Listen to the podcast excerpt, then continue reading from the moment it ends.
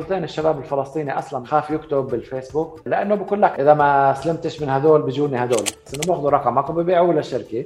وهي الشركة بتبعث لك عروض وما كذا اللي أنت ما طلبتهاش. يعني أنت ما بنفع كل حدا آه، ليك لهاي الشغلة أو ما تليك أو احضرها يعني بالنهاية في حرية تعبير عن رأي. يعني الناس مش عبيد يعني.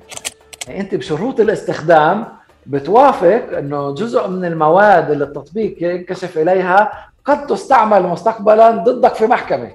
فتح آه، وناس اللي هم قريبين على السلطة بنظموا حالهم آه، بطريقة اللي بيتم طلب منهم الذهاب لمضمون معين لبوست معين وتقديم شكوى عليه إنه هذا مخالف لمعايير الشبكة.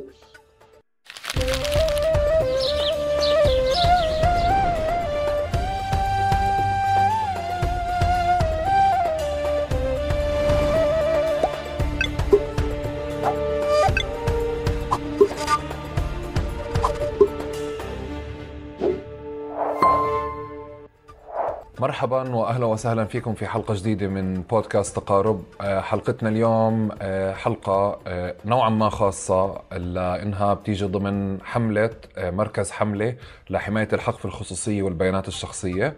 وضيفنا اليوم العزيز نديم الناشف عشان نحكي أكثر على مساره تجربته ودخوله عالم الحقوق الرقمية بعد ما كان له مسار طويل في تأسيس المؤسسات والمجتمع المدني ودور فاعل في المجتمع المدني.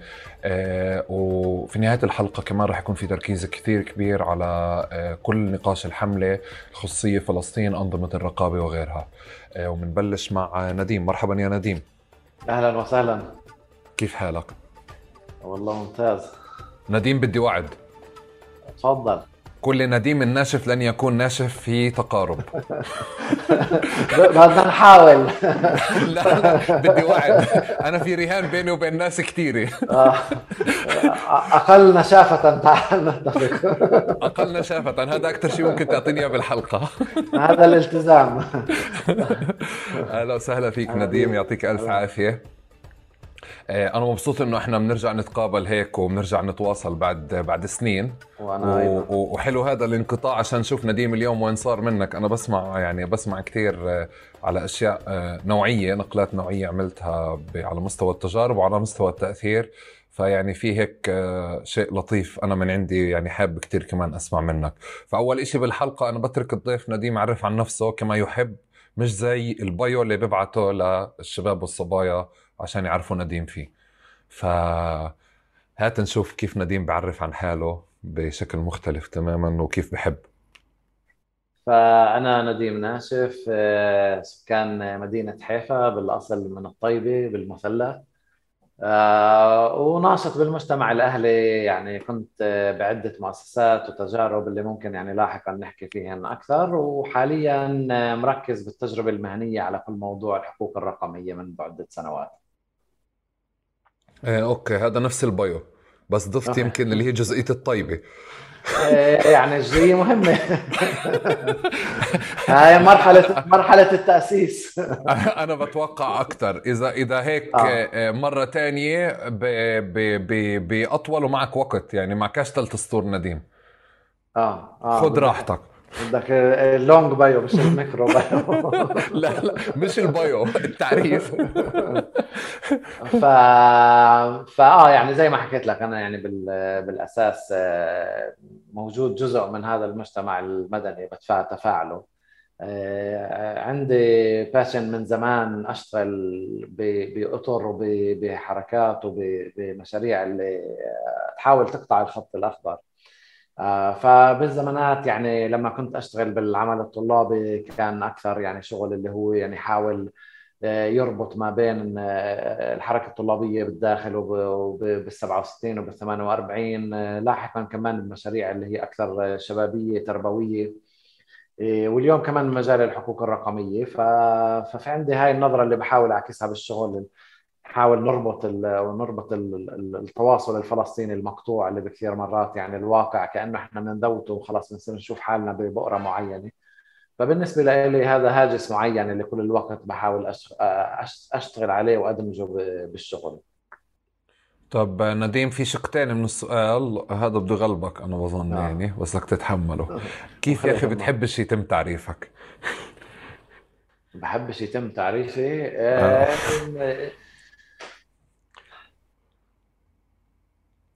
سياسيا يعني قصدك؟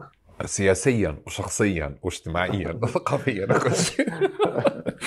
لا أنا يعني بحبش طبعا يعني التعريفات اللي تفرض علينا يعني. إذا حدا يعني اجى قال والله هذول هذا من جماعة تعرفش إيش عرب إسرائيل أو ما إلى ذلك واضح إنه هذا عندي يعني مشكلة جدية مع الموضوع. فهي التعريفات طبعا يعني إحنا متخطينها وما بدنا إياها. إيه، والقوقعة الدينية الطائفية يعني ما ما كنتش بحب أتعرف من, من هذا المنظار يعني. أه بتعرف كفلسطيني كحدا عنده هاي الهوية الشمولية أه كحدا اللي بحب مناطق معينة أو سواء ربي فيها أو ساكن فيها أو بشتغل فيها بس يعني ما عندي هاي القوقعة المحلية المفهوم إنه البلد الطائفة الدين أو ال ال الانتماء كأنه لهذا الباسبورت اللي حاملينه كأنه هو بده يحدد للمعايير شو أشعره مع مين اتماثل مع مين أتفاعل وإذا بدي أحكي هذا هيك يعني من فوق بس إذا بدي أدخل على ال panels اللي أنت بتحضرها كثير والورش اللي بتحضرها كثير آه. إذا حدا اجتهد و... وقرر يعرفك وبتعرف هيك أنت في هاي يعني فبصير يعطوك كثير تعريفات. بس شو بتحس بإطار المهني على مستوى مهني إنه في تعريفات أو في titles بيعطوك إياها وإنت بتحسها شوي غريبة أو مش مريحة لإلك؟ يعني طلع هو يعني أنا ما كنت بحب إنه يعني أفوت بقصة أمور إدارية بيروقراطية يعني والله هذا مدير هذا كذا هذا كذا. يعني أنا صح إحنا يعني بنبني مؤسسات وبنعيش هاي التجربة بس أنا يعني كمان بشوف حالي بالنهاية يعني بني آدم اللي جاي عشان فيجن معين عشان رؤية عشان قيم معينة. آه، فبضايقني مرات إنه كمان إحنا بالمجتمع المدني يعني الفلسطيني وغير الفلسطيني آه، خلص يعني منتوه بقصة إنه بيروقراطيات وميزانيات وأرقام وكذا. وكأنك أنت بتفقد الروح يعني مرات بشعر يعني بالسياق تبعنا بهذا المجال العمل. من كثر الإداريات والبيروقراطيات الروح والقيم والرؤية كأنه بتتغمغم بتبطل واضحة إنه أنت عشان شو عم تشتغل ولوين بدك توصل. فبفكر هاي الروح دائما مهم نحافظ عليها. يعني كثير مرات بصير نقاشات إنه والله بدنا نطب بهذا الموضوع بس هذا الموضوع يا جماعة حساس وممكن هاي الطرف يزعل وهذاك بزعل عليك وما ما إلى ذلك. بس بفكر إذا يعني ما ما في روح وما في مرات إنه تنخز المجتمع أو تحاول تاخذه من لمحل اللي هو بجوز مش ال comfort zone بس هو محل مهم لأنه أنت بدك تعمل تغيير. وإلا بنضل بنفس المحلات وبنفس القوقعات بالشغل المريح آه، بين لوائح إدارية اللي ما لهاش أي معنى وما لهاش أي تحقيق أي هدف. أوكي. نديم أنت المؤسسات اللي بتبنيها مؤسسات تعتبرها مسيسه سياسية بروح سياسية؟ يعني أنت عندك يعني تجربة بلدنا آه وتجربه حملة بشكل أساسي صحيح. صح؟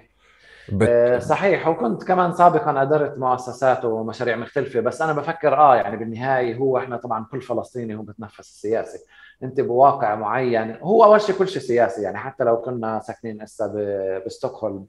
وأمورنا على العال. بفكر كمان غاد في سياسي بس آه، كم بالحري لما أنت شعب تحت احتلال وتحت قمع يومي. وإذا أنت تيجي كأنه بتحاول تغطي عينيك وتقول والله أنا ما لي علاقة زي يعني في ترند للأسف بمناطق ال 48 إنه هو ترند الخلاص الشخصي أنا بسميه. يعني إنه أنا بدي أدبر أموري ففي بتيجي جمعيات ومؤسسات تقول لك بدك شغل بندبر لك شغل. بدك استكمال مهني آه بنبعثك وبنعطيك منحة كذا بندمجك. بس في عندنا شرط واحد إنه طبعا أنت تتجرد من أي هوية من أي انتماء من أي سياسة من أي آه، قيم ومن أي حقوق إنسان ما إلى ذلك. أنت طبعا ك يعني بما هم بيسموه مواطن عربي بهذه الدولة بندبر لك الشغل بندبر لك المعاش بس بدك تقعد هادي. يعني هاي المفهوم. وهاي إشكالية كبيرة اللي يعني إحنا عم ننسحب عليها يعني. أنا حسب رأيي هي ظاهرة يعني في في قصة منصور عباس بس يعني واضح إنه الشيء أوسع. فجماعة الخلاص الفردي إنه خلاص إحنا بنحب حل من همومنا الجماعية وإحنا بدنا ندبر حالنا بالهاي القصة مش راح تنتهي عمي بالفترة القريبة. فخلص كل واحد يدبر أموره يعني بما معناه. فهي إشكال كبير كمان اللي إحنا بنتطرق له. فلذلك أنا أفكر إنه الروح مهمة يعني وإحنا هسه بنسبح عكس الطيار يعني. الطيار إنه حتى التوجه الليبرالي العالمي يعني إنه خلاص بنعطيك مصاري بتساوي هالمشروع بتخلص هالانديكيتورز وتعلم فيه وبتمشي الموضوع. بس طبعا عندنا يعني ما بزبط هذا الموضوع يعني أنت عايش تحت الاحتلال وأنت يعني بدك تكون زي الفرس اللي بدها تغطي عينيها وتمشي يعني لوين بده يوصلوك ولا عن جد بدك تطب بجذر الأمور وبدك تحاول تعمل تغيير. طب نديم بالعادة في هيك سؤال آه، يعني دخلني فيه عميقا. آه. آه هذا سؤال تأسيسي بكل بكل الحلقات. أنا بحس الفلسطينية دائما متعودين يعرفوا حالهم كفلسطينية و... وإذا بقول لك وين اكتشفت حالك فلسطيني راح تقول لي اوه من زمان أو ممكن حتى تقول لي فيش سؤال مثل هيك يعني. نعم. بس آه بدي أجرب يعني تحكي لي أكثر على هويتك الفلسطينية كيف طلعت وإذا في حادثة أكيد في حادثة مع حدا مثلك اللي حادثة أو تفصيلة أو قصة اللي عززت أو خلقت لك الهوية وعملت لك إشي مشكلة في آه، آه، ندية أكثر بالتعاطي مع آه، في موضوع الهوية. أنت مبدئيا طلعت من بيت مسيس تسيست طلعت من بيت مسيس يعني جزء من أخوتي كانوا مسيسين بس الجو العام يعني بالبيئة القريبة اللي أنا كنت فيها ما كانتش كثير مسيسه يعني. هي التسييس اجى من محل اللي هو كان عندنا إحنا مربي بالمدرسة الثانوية وهو كان عكس الطيار يعني. اللي هو يعني غرس بنفوسنا في موضوع الانتماء. وهو بالفعل كان عكس التيار وكان دائما مهدد بالسيستم. وبتعرف كيف جهاز التربية والتعليم الإسرائيلي هو يعني أقوى أداة والأداة الأساسية للسيطرة هون على المجتمع الفلسطيني بالداخل. اللي صار إنه كمان بهذيك الفترة بنحكي إحنا بآخر الثمانينات أول التسعينات كانت بداية صناعة التعايش. فظهرت كثير مؤسسات اللي وبخلفية الحوارات وأوسلو بعدين طبعا الإشي انفجر يعني بصناعة مخيفة مدعومة ما إلى ذلك. وأنا كنت جزء منها. يعني أنا بداية عملي بالعمل الأهلي كنت بهاي اللقاءات أشارك. فواحده من اللقاءات بحوار مع شاب يهودي كان يحكي آه كل شيء حلو وتمام وهيك ممكن نتفق بس إحنا دائما بقول له بس أنت يعني إحنا كنا تحت جيل ال 18 وهو موجه على ال 18 آه، فعرايه أنا رايح على الجيش بس بقول له مع كل الحوارات ما إحنا بنتحاور مع بعض و يعني إنه ما فهمتش أنا ما استوعبتش إنه الزلمة يعني أنتم قاعدين وتعايش وسلام وبدنا سلام أنت رايح على الجيش ليش؟ فهو بالآخر بقول لك آه هذا كله حلو بس إحنا بالآخر بدنا نعمل معكم سلام من نقطة قوة إنه إحنا دائما ضامنين حالنا ودائما ضامنين نقطة القوة تبعتنا هناك يعني فهمت إنه يعني الموضوع هون وهي بالفعل يعني هو اللي كمان السيرورة اللي صارت بأوسلو. نعمل معكم سلام بس بنضلنا مسيطرين عليكم يعني more يعني. فهي بكل قطاعات الحياة تبعت الفلسطيني اليوم من وقتها لليوم نفس الشيء يعني إنه السلطة بس إنه في السلطة الأكبر اللي هي مسيطرة. فهذه ال concept فمن وقتها أنت بتفهم إنه هاي يعني أنت مش رايح لسلام مش رايح لمحل اللي فيه ندية يعني رايح ل إعادة إنتاج علاقة السيطرة وتكييفها بطرق مختلفة يعني عليك ما بينك كيهودي وما بينك كفلسطيني. آه وكثير مرات هو بالتناقض يعني مع كل النقد على صناعة التعايش بس كمان بالتناقض هذا اللي بتفهم بالآخر إنه لا في إشي غلط هون يعني. فأنت بتحاول ويعني وقتها كان في جو تفاؤل يعني إذا بتتذكر بعرفش اذا عايشت هاي أنت يمكن مش من القدامى زي بس بأول التسعينات كان في جو تفاؤل ما بعد الانتفاضة الأولى إنه خلص يعني القصة عم تتحلحل يا جماعة وشوي شوي وكل الأمور راح تكون مرتبة وتعالوا نتعرف على بعض و... وبتذكر كمان صور يعني أغصان الزيتون بنابلس للجنود الإسرائيليين وهيك. يعني كان في مظاهر عن هالشكل يعني. آه، طبعا يعني بسرعة الكل فات من من هذا الحلم بس آه، بس بس هذا الجو اللي كان. وكل هاي التناقضات هي بالآخر بتعلمك وبتفهمك إنه أنت وين أنت موجود. بتحكي أنت معلش المشهد الحوار اللي صار بينك وبين اليهودي بأي سنين؟ إيه، هذا كان بنهاية الثمانينات. نهاية الثمانينات طب آه. معلش اسمح لي بدي أطول معك في هذا السؤال آه. بحضر لك كمان أسئلة أو مشاهد تانية ب... ب... اللي عززت عندك هذه الهوية الفلسطينية أو حتى الاشتباك مع مع هويتك في هويتك كمان هو بدايته يعني ب... ب... بالمجازر اللي صارت بلبنان بال... آه، وصبرا وشتيلة. يعني أنا بتذكر كمان من الطفولة إحنا كنا نطلع على الشارع الرئيسي اللي هو يعني ويتسكر. هو كل مفاصل الشعب الفلسطيني دائما يعني بالرغم من كل عمليات الاسرى والتشويه لما بصير شيء حقيقي وكذا فأنت بتشعر إنه كل الشعب بيطلع كمان اللي موجودين بال 48 وكمان حتى مع كل عملية التسجيل والاسرى والناس تطلع تتظاهر. فأول مظاهرة أنا كنت فيها اللي عمليا إحنا كنا أطفال صغار يعني ب 82 طلعنا على خلفية صبرا وشتيلة وطبعا بذكر يعني إنه اجى أجت بساط الجيش وفاتت على البلد وقمعت المتظاهرين وضربونا وهربنا وإلى إلى ذلك. وفي ناس انجرحت يعني في ناس انجرحت يعني بشكل قوي. فهاي ذكريات الطفولة. فطبعا انتقاد يعني هذا الكونتراست يعني بوضح لك مين مع مين ومين ضد مين يعني حتى من من أيام الطفولة. ولاحقا يعني كمان بمظاهرات ثانية بهدم بيوت. واحدة يعني من الأشياء اللي بتفهمك الأسس تبعتها. هي هي هدم البيوت يعني هو مشهد جدا آه، قاسي اللي إحنا كفلسطينيين كل الوقت عم نمرق فيه. وبالثمانينات كمان كان هذا المشهد كثير موجود بالطيبة. ف... فأنا يعني جزء من الذكريات إنك أنت بتطلع بتشوف شغلات وبتشوف كيف الناس يعني بتنهدم حياتها ب... آه، بثواني وبتشوف القمع. نديم أعطيني مشهد يا إما صبر وشتيله يا إما هدم بيوت يعني عيشنا تفاصيله. يعني انت عم بت... في إشي بال... بال... باللي بتقوله كتير لطيف إنه في هيك جامع انت المعلومات مع التحليل كمان. بس بس اختار لي مشهد من اللي انت بتقوله أنا هذا اللي بحاول أوصل له وحطني فيه يعني. يا إما هلأ أول مشهد بخطر لك هزك نفسيا وعاطفيا يعني. يعني أنا بحكي لك عن مشهد اللي ب 82 آه، مجازر صبرا وشتيلة طلعنا من البلد بجولة آه، وعمليا أنا كنت طفل وقتها يعني بس طلعت مظاهرة كبيرة لفت شوارع البلد وبالآخر المظاهرة زي دائما توجهت للشارع الرئيسي على أساس يتم تسكيره وبالفعل تسكر وبعدين يعني مش خلال فترة زمنية قصيرة ما شفنا بساط وبنزلوا منها جنود جنود يعني مش شرطة لأنه بالعادة متعودين إحنا نشوف الشرطة يعني.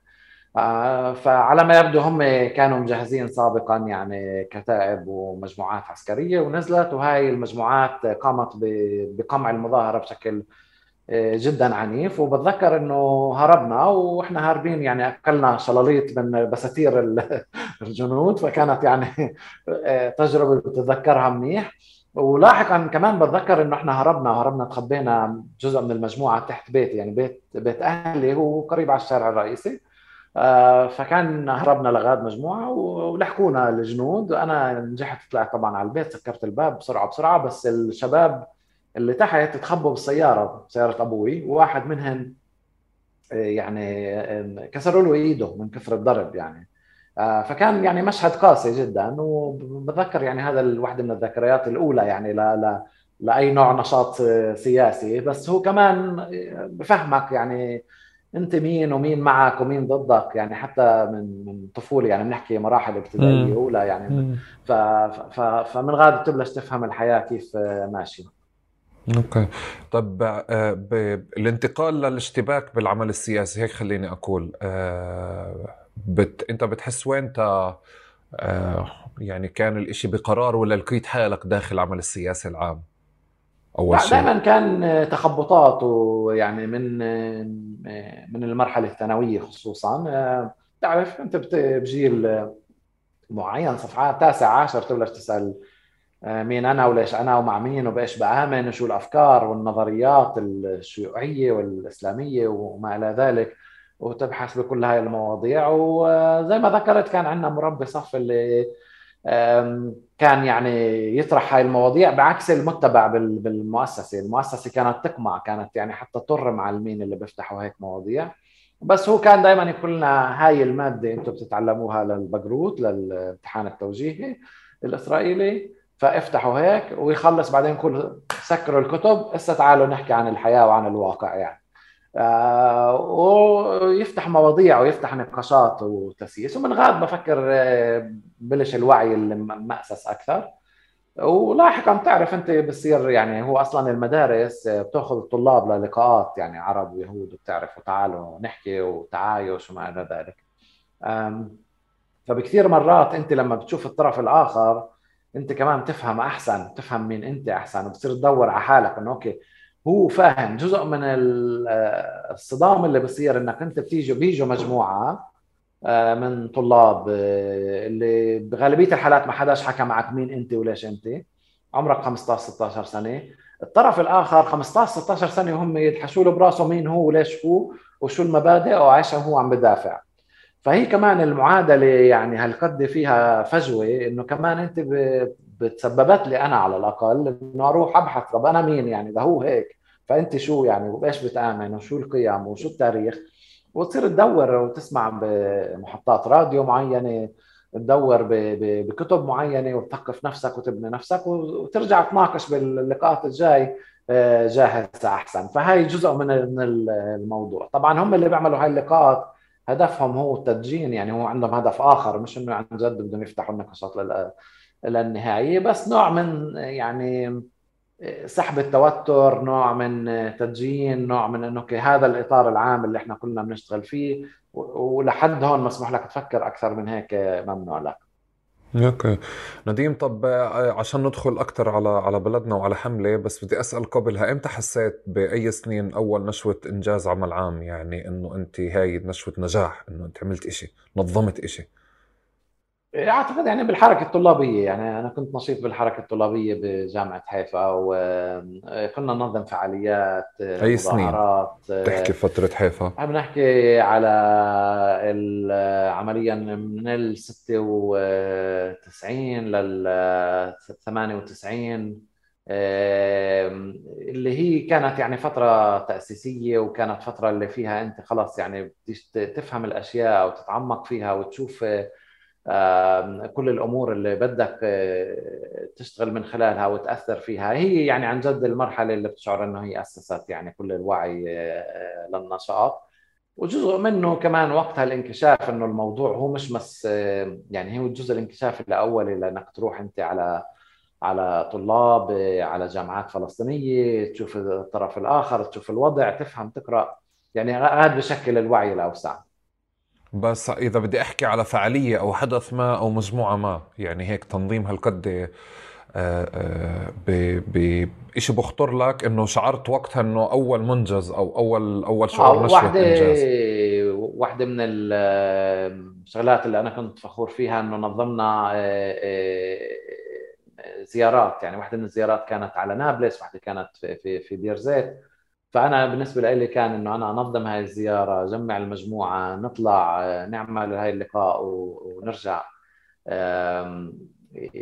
كان يعني شعور بالفخر okay أه أه ليه بلدنا؟ ليه اسم بلدنا أول شيء؟ هلا بدنا ندخل شوي على الجمعية آه بلدنا هو يعني بس, بس الاسم الاسم آه، كان من محل فهم عميق إنه يعني أوسلو أثرت كثير مش بس على 67 أثرت على 48 لأنه في مرحلة كان فيها مراحل اللي هي تخابط يعني بالعمل الأهلي وبالعمل الطلابي وبالعمل السياسي بشكل عام. بشي مرحلة من تعرف خلص انحلت القصة بداية التسعينات يعني بعد 93 94 و هي في عم بصير إشي وبتذكر كمان فترة اللي كثير ناس يعني كمان بوقتها راحوا وانضموا لحزب العمل. يعني شعروا إنه خلص بما إنه الصراع كأنه الاحتلال عم بنحل فإحنا كمان الشعور كان إنه أوكي يعني انحلت بال 67 فلازم نلاقي حل لنا هسه إحنا والحل هو الاندماج يعني. فحزب السلطة وقتها اللي ممكن اللي عمل السلام واللي عمل أوسلو وحزب العمل فملا الناس صارت تفوت وصار يعني في نوع من غمطمة. وبعدين بنهاية التسعينات آه، وبداية الانتفاضة فطبعا الإشي رد عكس. يعني الناس فهمت إنه كل قصة المواطنة هاي والاندماج هي يعني بثواني بتختفي. أنت كل الشيء إذا شعرت إنك أنت عن جد فعلا جزء بيجي واحد بيرفع تلفون بقول لهم نزلوا وحدة آه، قناصة بأم الفحم. وبقتل شباب عادي يعني ما ولا ولا أي شيء يعني. وكل قصة إنه إحنا لا إحنا غير إحنا معنا هوية الهوية بتحمانا الهوية الزرقاء كل ما إلى ذلك كلها يعني كانت زي بلحظة واحدة انكشفت. آه والجو العام القناعة اللي أنا كنت واصل لها إنه يعني في في مشكلة عميقة بجزء آه كيف إحنا كشعب كمجتمع بننظم بالأساس إنه في جهاز رسمي اللي عم بربي على الاسرى اللي عم بمحي كل الجذور كل الانتماء. وإنه إحنا دورنا نيجي نبني أطر شبابية واعية يعني مستقلة خارج الإطار الرسمي لأنه في الإطار الرسمي وأنظمته يعني كمان كجهاز تعليم رسمي وكجهاز تعليم غير كجهاز تعليم غير رسمي يعني بساعات العصر اللي هو الأطر الكشفية والأطر الثانية اللي هم كمان مسيطرين عليها كجهاز تربية وتعليم.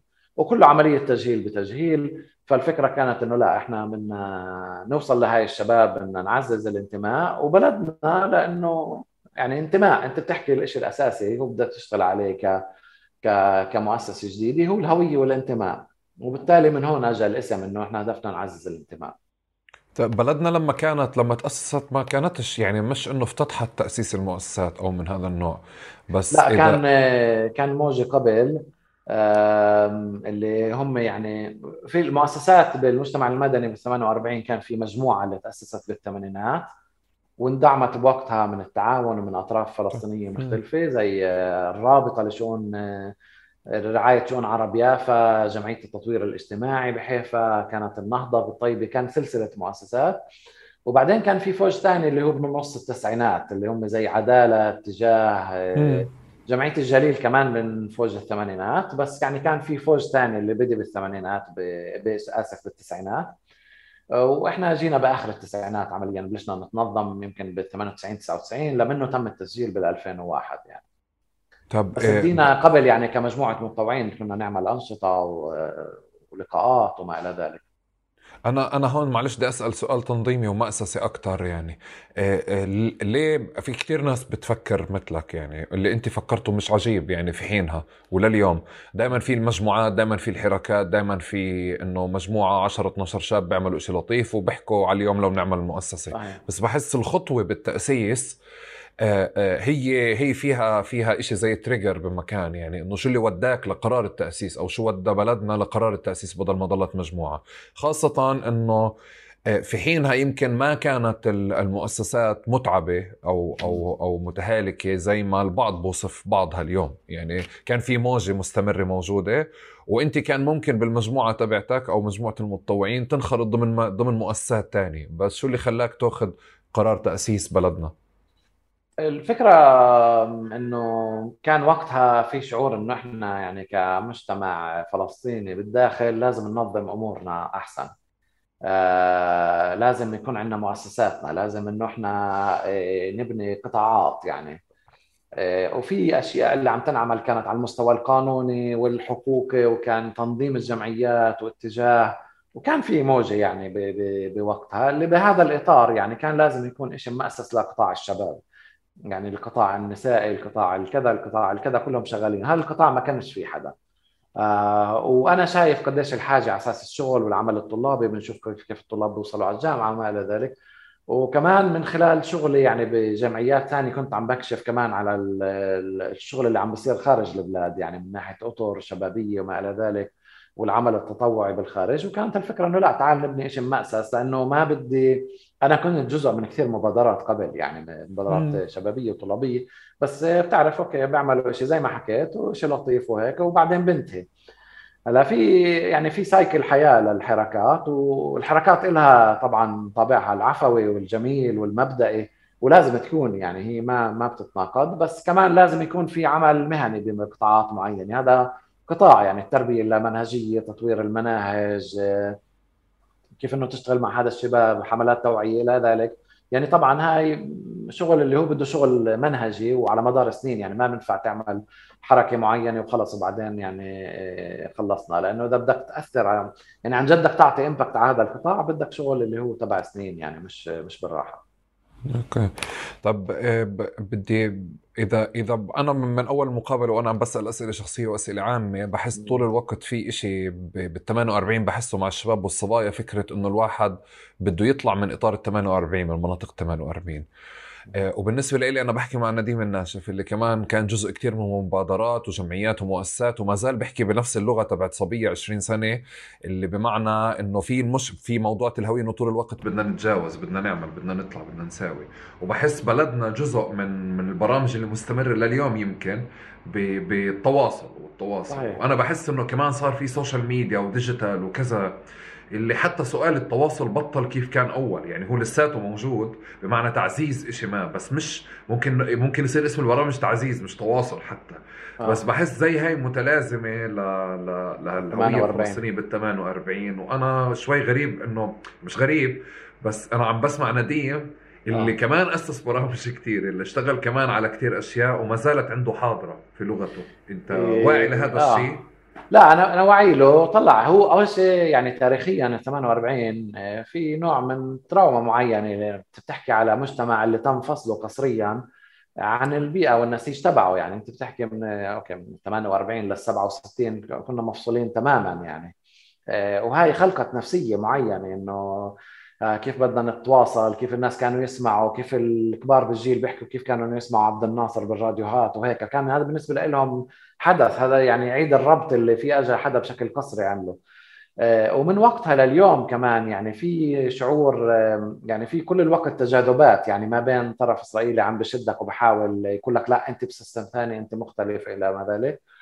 آه، وبين أنت شعورك إنك بدك تنتمي لشعبك وتكون جزء منه. آه، بس الحياة اليومية بتاخذك لمحلات ثانية. وما بين كمان إنه مرات أنت بتنقبل مرات أنت مش مقبول جزئيا. لا أنت مع مع لا أنت عربي كامل أو فلسطيني كامل أو أنت مش فلسطيني كامل كامل. فكل هاي الأشياء هي يعني يعني بالتجاذبات اللي إحنا بنعيشها فالموضوع هو مش مش منتهي لأنه في صراع عليه لأنه في كمان أطراف اللي عم بتحاول كل الوقت تسحبك.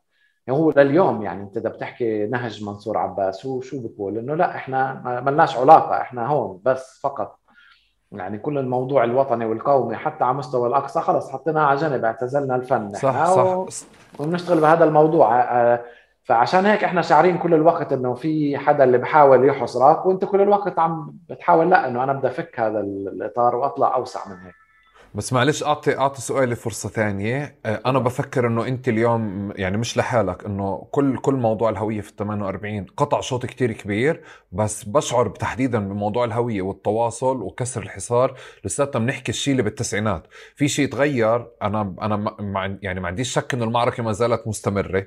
آه، ونهج منصور عباس ونهج غيره وكمان فكرة حصارك وإشغالك وكذا وطلع في أدوات جديدة كمان للدمج وهيك بس أنت في شوط انقطع. يعني آه، آه، بتعرف أنا شو بقول فيها؟ إنه زمان كان بالضرورة جيلي لازم يكون عنده معلق بالدار صوره جمال عبد الناصر ولا الشيخ إمام. يعني اليوم عندك رموز كثير من ال 48 ومن الضفة وغزة معلقة لدرجة إنت ممكن تطلع على تلفون حدا تلاقيه حط خلفية آه، صوره شهيد ما ممكن يعمل له مشكلة يعني أو ممكن يكون في إلا لها تبعات. فبحس إنه في إشي صار على موضوع الهوية فعلا تغير انقطع صوت. آه، وانكسر حصار حقيقي. أنا بشوف إنه في منجز صار للمؤسسات والحركة الوطنية في ال 48 بس باللغة يعني مش متأكد اذا إذا فعليا الإشي نفسي ولا في إشي حقيقي آه، أنا مش قادر ألقطه في في المعركة يعني. لا أعتقد إنه طلع بنظريات وبتحليلات ال social media بيحكوا على ال echo chambers بيحكوا عن المجموعات اللي بيكون عندها ال friends تبعونها وبتعرف الصدى بحوم حواليهم يعني بمفهوم إنك أنت بتفكر إنه كل العالم بيحكي هيك بس أنت أوه. يعني أنت شايف الناس اللي بتعرفهم فبجوز أنت طبيعي. شايف ناس معينين من من ال 48 أو من غزة أو من كذا اللي هم يعني بهاي السياق بس في شرائح أوسع اللي هي موجودة بمحل ثاني يعني آه وهي جزء من الصراع يعني الصراع لوين هاي المجتمع الفلسطيني بشكل عام والمشكلة على فكرة هي مش بس يعني بال 48 هي كمان يعني عم تتعزز. هي كثير مرات أنا بشتغل كثير مع مجموعات وشباب و... وناشطين بغزة مثلا و... والضفة. فأنا بشعر إنه في كمان عم بتصير جاب يعني بين هون وبين غاد إيه وكثير مرات إحنا بنتعامل مع بعض هيك يعني إنه آه طيب أنتم عندكم آه، وإنتو يعني صح أنا صح. إنتو مين؟ أوه. يعني تعال نحدد يعني إنتو 48 إنتو كله. آه ما هو بغزة بيساوي هيك. مين مين بغزة بيساوي هيك؟ فيعني إنه تعال ما نفترضش فرضيات وما نعملش شموليات. بس أنا بفكر إنه إذا بدنا نكون صادقين مع حالنا في مشاكل موجودة بالهوية وفي مشاكل بالنظرة. يعني بداخل وكمان دور يعني هي مش بس قصة 48 قصة كمان ضفة كمان يعني شرائح مختلفة بس الاعمق هي آه، غزة ضفة و48 لأنه في فواصل كأنه جغرافية ومحدوديات يعني أنت عندك بغزة أجيال كاملة كبرت ولا شافت حدا لا 48 ولا ولا ضفة. وكثير مرات إذا بتتابع وتحلل النقاشات بالسوشيال ميديا وخطاب الكراهية فكثير مرات هي جزء منها على أنتم أنتم الغزاويه وأنتم الضفوية وأنتم 48 وما إلى ذلك. فأنا حسب رأيي يعني في في شرخ يعني عم بصير وفي نجاحات للأسف للوضع القائم بتأثير على على هويتنا وكيف بنشوف حالنا وكيف بنشوف الحلقات اللي بننتمي لها. وهذا شيء خطير اللي لازم نحكي عنه. يعني ما لازم نتجاهله. وبكفيش نقول إحنا شعب واحد وخلاص يعني.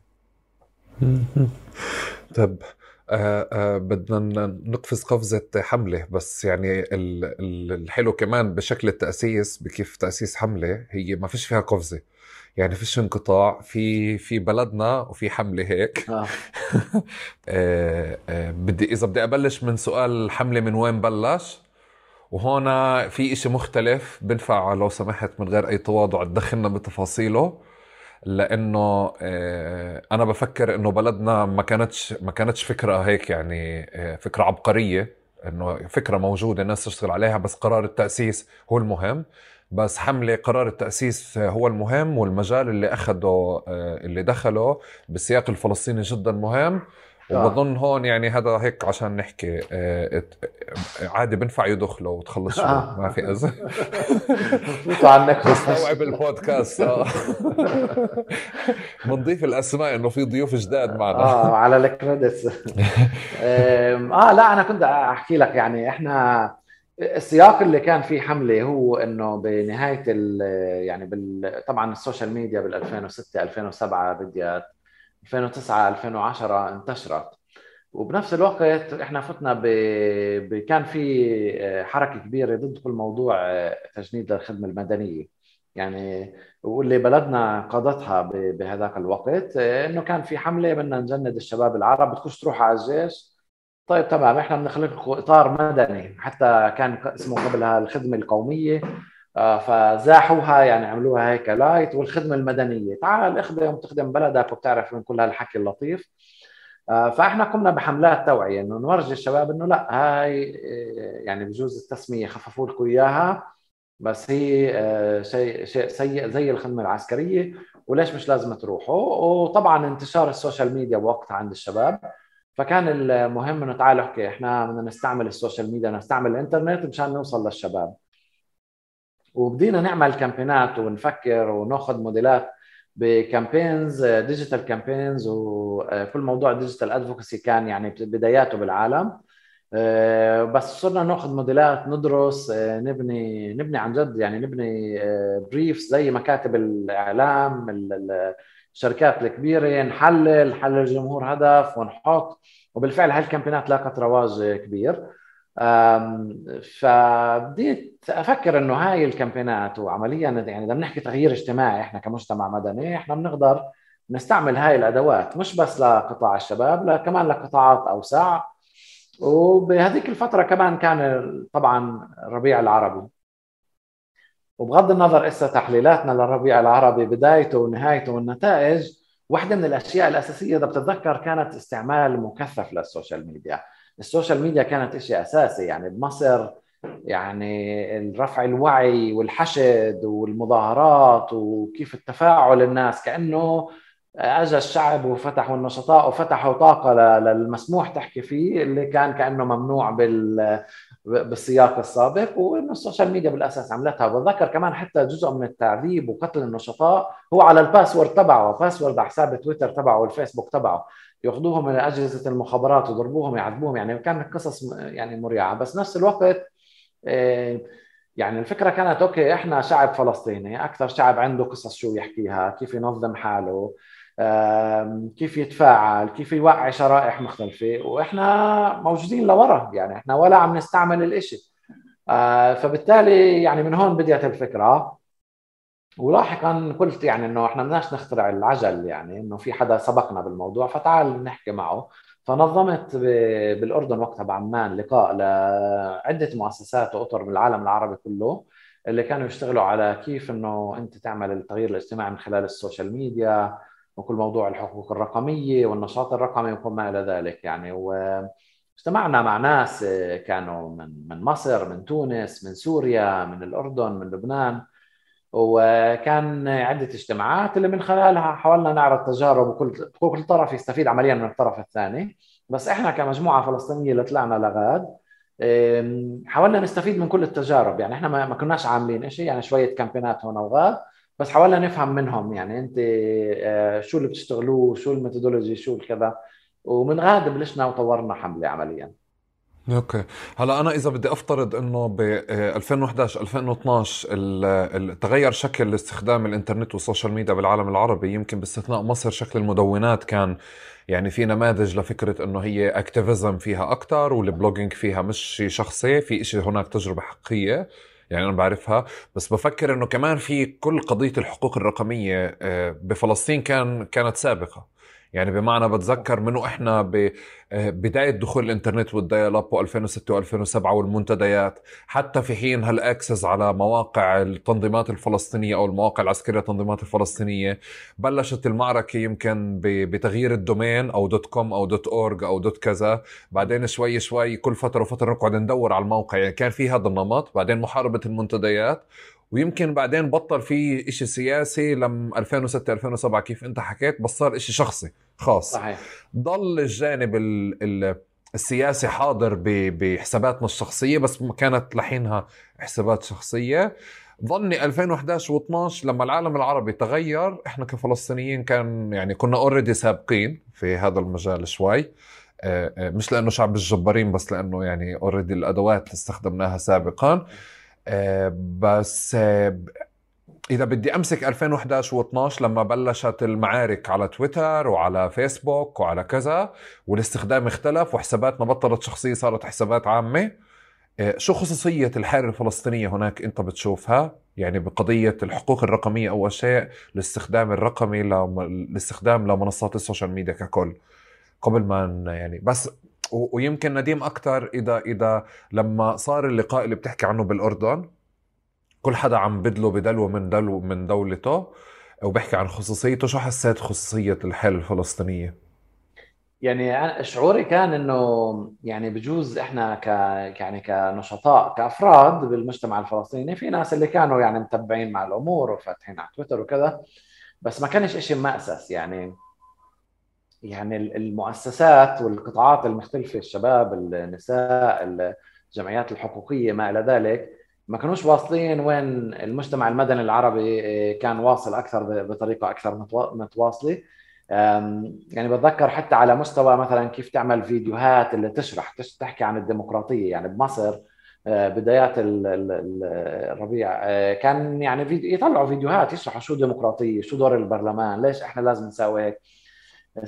يعني حتى على مستوى هاي الأدوات البسيطة. بس كانت الفكرة إنه تعال إحنا نشوف شو عندكم وشو عندنا ونطور عليه. بس أنا حقيقة بشعر إنه المعركة صارت يعني تعال نقول شرسة بال 2015 فيسبوك فيسبوك ووقتها إذا بتتذكر كان هذا جلعاد إردان وزير الأمن الداخلي وكان ويالت شكيد وزيرة القضاء وكان كل موضوع المواجهات بالقدس بالأساس والأبواب مش الأبواب وكان آه وكان العمليات الفردية اللي هم طبعا بالمنطق الاسرائيلي يعني مثلا إذا في في مشكلة والقوة مش عم بتحلها فأنا بعمل قوة أكثر.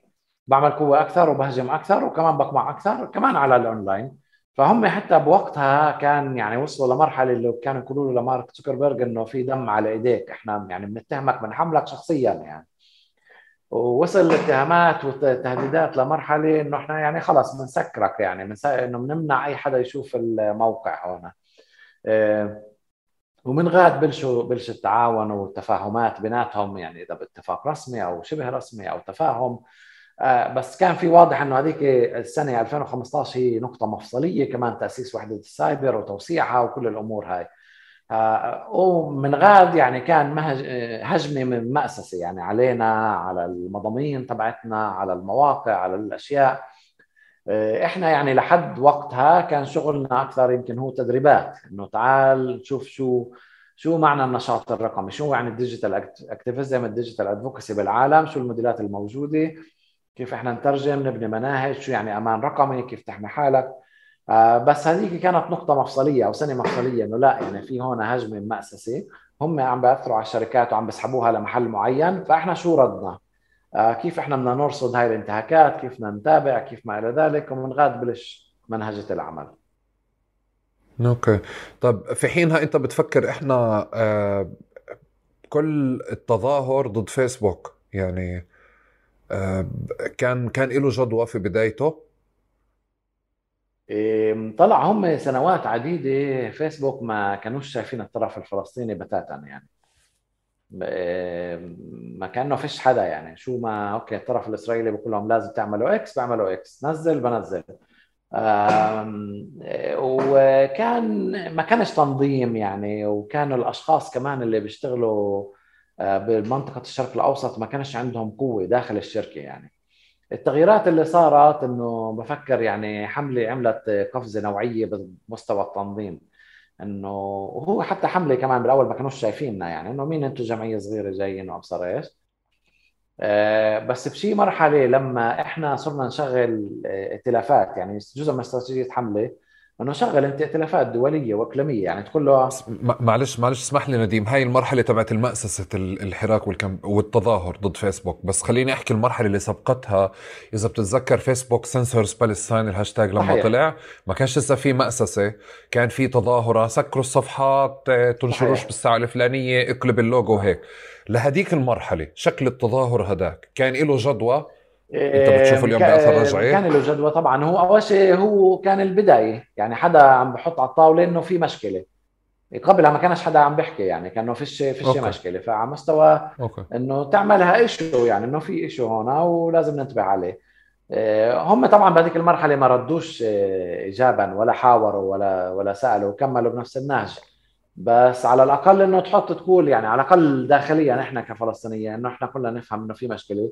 وإذا بنزل لك بوست تفهم ليش إنه في عم بصير شيء آه فبفكر هاي كانت مرحلة تأسيسية للوعي إنه آه في مشكلة وفيسبوك هم آه, آه، غير موضوعيين وعندهم توجه معين ومايلين لطرف واحد ومتجاهلين طرف ثاني.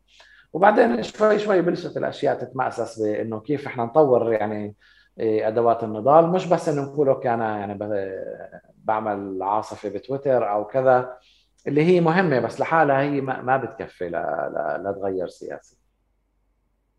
أوكي طب أنت ب... آه، آه، يعني أنا كمان مرة تانية بس عشان هلأ بدي أهاجم بدي أهاجم شوي أو بدي أنقد أكثر بس عشان أحط حالي في الموقع. إنه أنا يعني ال... ال... ال campaign أو فيسبوك سنسورز بالستاين في مرحلته في حينه كنت مآمن فيه بالكامل كنت حاط كل طاقتي فيه فأنا بالكامل فاهم إنه إنه قديش كان كتير مهم.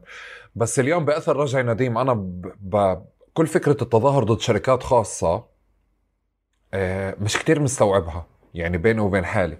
إنه بمعنى دخل عليها الشيء السياسي هاي المنصة بالآخر آه، في يعني عم بتقوم بشيء ضدي عم تقمعني بشكل ما وأنا مش مش عارف ليه أنا بتظاهر ضد شركة. يعني بمعنى إنه هاي الشركة موجودة أنا عم بتظاهر ضدها هي صارت platform أساسية.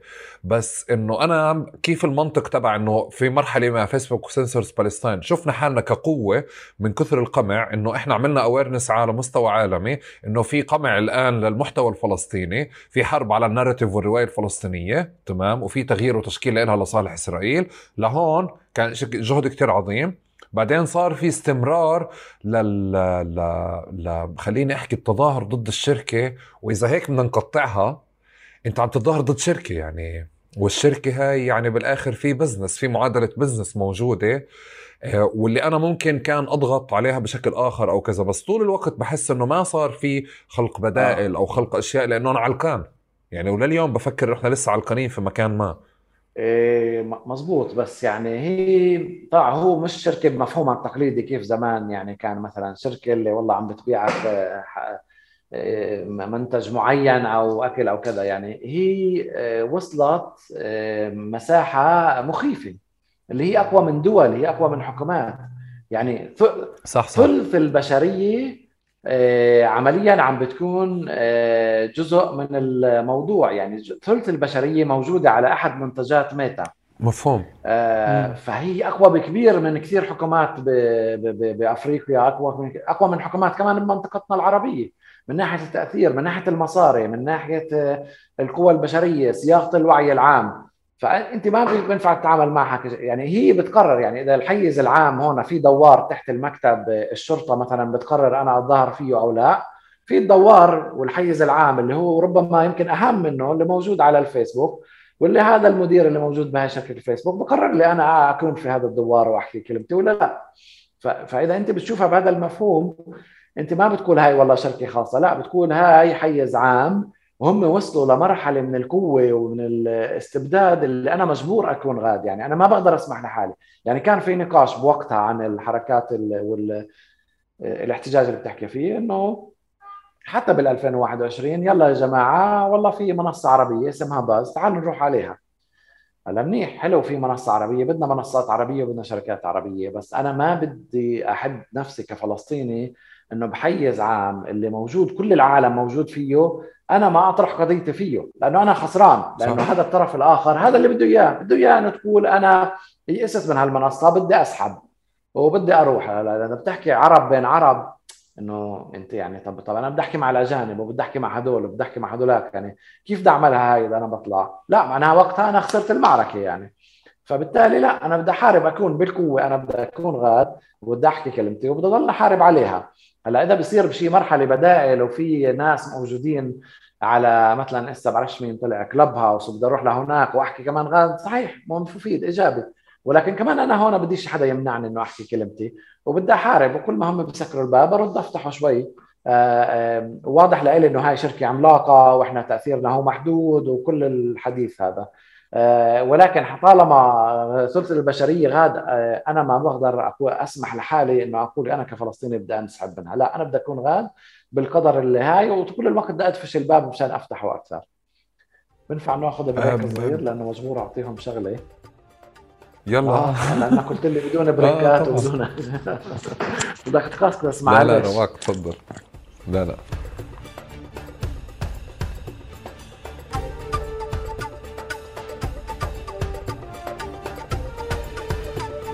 آه أحمد شري معك. welcome back أنت بأنو مكتب؟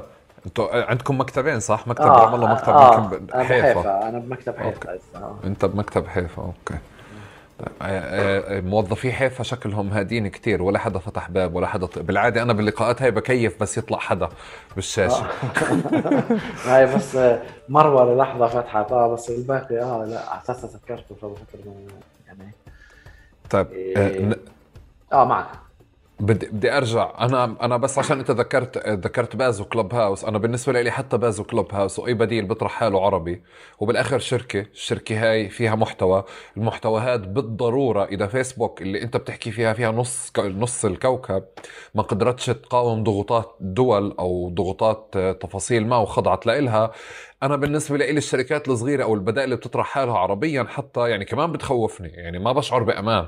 يعني حتى طرح إنه بالضرورة فرضا باز بدها تطرح إنه تعالوا لعندي وأنا ما بحضرش بس أنا بالنسبة لي واعي لفكرة إنه أنا حتى لو رحت هناك بالكونتنت تبعي أنا لازم أضل قلق ولازم أفكر كمان ببديل آخر. المنطق اللي اللي أنا بفكر فيه شوي عشان هيك بحكي إنه يمكن أسهل لنا نشوف الإشي كشركات. هي عبارة عن شركات بتدور على مصالحها. ما عندها قدرة إنه تتعرض لكتير ضغوطات بقضية آه، آه، أو بتتحمل النقد بطبيعة المحتوى تبعنا. يعني كمان هيك. واللي هو طول الوقت رح يكون في آه، عناصر عنف. عناصر ممكن تتفسر ما بين قوسين كراهية وعناصر كذا وتحريض واللي بدك إياه. أنا لما بأجي بحكي بس نديم بقضيه الشركات وحتى مرة تانية عشان أرجع إنه أنا مفكر إنه المنطق التعاطي معها كحيز عام هو كتير مهم بنمط بنمط التفكير الحقوقي.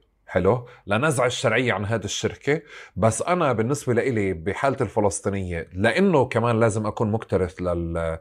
للرواية وللكونتنت تبعي أنا مش لازم أتعاطى أنه هذا الحيز. يعني هذا مش دوار المنارة اللي أنا بدي أضل أنزل عليه عشان أثبت للدولة ل... للسلطة عفوا أنه أنا موجود. يعني يعني هون بفكر في إشي مختلف تماما هون. ومرة تانية مش م... يعني بحس إنه إحنا الفلسطينيين اكتشفنا إنه فيسبوك تتصرف بهذا الشكل عام 2014 و15 ولكن سبقنا مثلا فيتنام. يعني مثل ما اليوم بعض الرموز الفلسطينية مش موجودة في صور من فيتنام أنت ما بتلاقيها على فيسبوك أو في جوانب من رواية مثلا الحرب على فيتنام ما بنلاقيها موجودة على فيسبوك. صحيح. لا صحيح. يعني هو في محدودية. تعال نتفق إنه في محدودية يعني للشركات ولمواقع التواصل الاجتماعي. وأنا مش من النوع بقول يعني يا انه يا إنه اونلاين يا إنه offline يعني الشغلات بتتداخل وبتكمل بعض وبتعزز بعض يعني. إيه، بس يعني وحتى لو إحنا كنا ضد الرأسمالية وضد الشركات بس في واقع يعني. وهدول الشركات ممكن يسببوا مآسي يعني. إحنا لما بندرس إيه، قصة مينمار والروهينجا وإيش صار بالروهينجا بالمينمار؟ يعني والكوارث والمذابح والقتل والاغتصاب والتهجير. فهو شيء بتخيلوش العقل يعني. وكثير منه هذا كان على السوشيال ميديا كان على الفيسبوك وهم سمحوا له إنه يضل لهي المضمون لأنه بدهم يزعلوا حكومة ميانمار لأنه هم تفكيرهم تفكير سوق. يعني أنا بدي سوق بدي الربح فبدي سوق. يعني إذا بقاتل أنا والحكومة الحكومة بتسكر الإنترنت. أو بتسكر علي الموقع للميانمارية فما حداش بفوت فأنا بربحش. فهي لحساباتهم فبتلاقي أنت يعني وين ما بتروح هم دائما بيميلوا للحكومة للطرف الأقوى للطرف القامع بغالبيه الحالات. خصوصا إذا نطلع بال global south يعني كمان حالة مشهورة هي الهند الحكومة الهندية آه، والكشمير. يعني آه، انعمل فحص فحص حقوق إنسان آه، عملوا لهم human rights audit لكيف شركة فيسبوك شركة ميتا اليوم تتعامل مع الكشميرية آه، بالسياق الهندي وكيف تتعاون مع الحكومة الهندية بقمعها للكشميرية. وخفوا خفوا للتقرير يعني مش راضيين ينشروه. لسه في حركة بكل العالم ضغط على الشركة إنه انشروا التقرير يعني طب أنتم عملتوا تقرير يعني أنا شو هالوقاحة هاي بتعملوه بعدين بتضبوا عليه؟ يعني واضح إنه في فضايح. آه، القضية الأساسية أنا ما بفكرش إنه مارك زوكربيرج أو القيادة تبعت الشركة هم هالقد هاي. يعني بحبوا الهندوس ولا مع المسلمين ولا ضد المسلمين؟ ربح وخساره يعني حسابات باردة. هذا بجيب لي market هذا huge market الهند.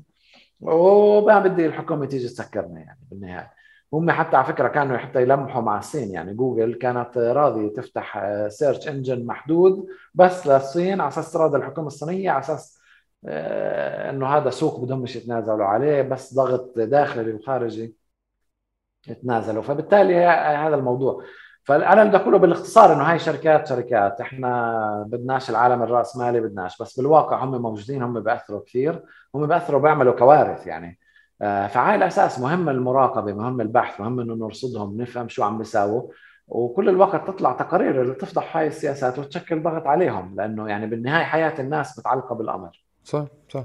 أنا بحس هاد دورك أنت كحملة بس أنا دوري كببلشر بمكان تاني. إذا أنا عندي منصة اني ما افكرش بنفس المنطق اللي أنت بتفكر فيه. أنت المفروض تعمل لي الدعم. بس أنا خليني أحكي إنه في دائما الفترات اللي صار فيها الحظر آه، لجيلي على المنتديات الفلسطينية. آه. آه، قدرة المنتديات تشتغل بتقنيات اللي تحافظ على الأقل على الأرشيف تبعها موجود. أنا كتير بعز علي أنه فرضا شبكة مثل شبكة شهاب راحت. يعني أنا بخاف.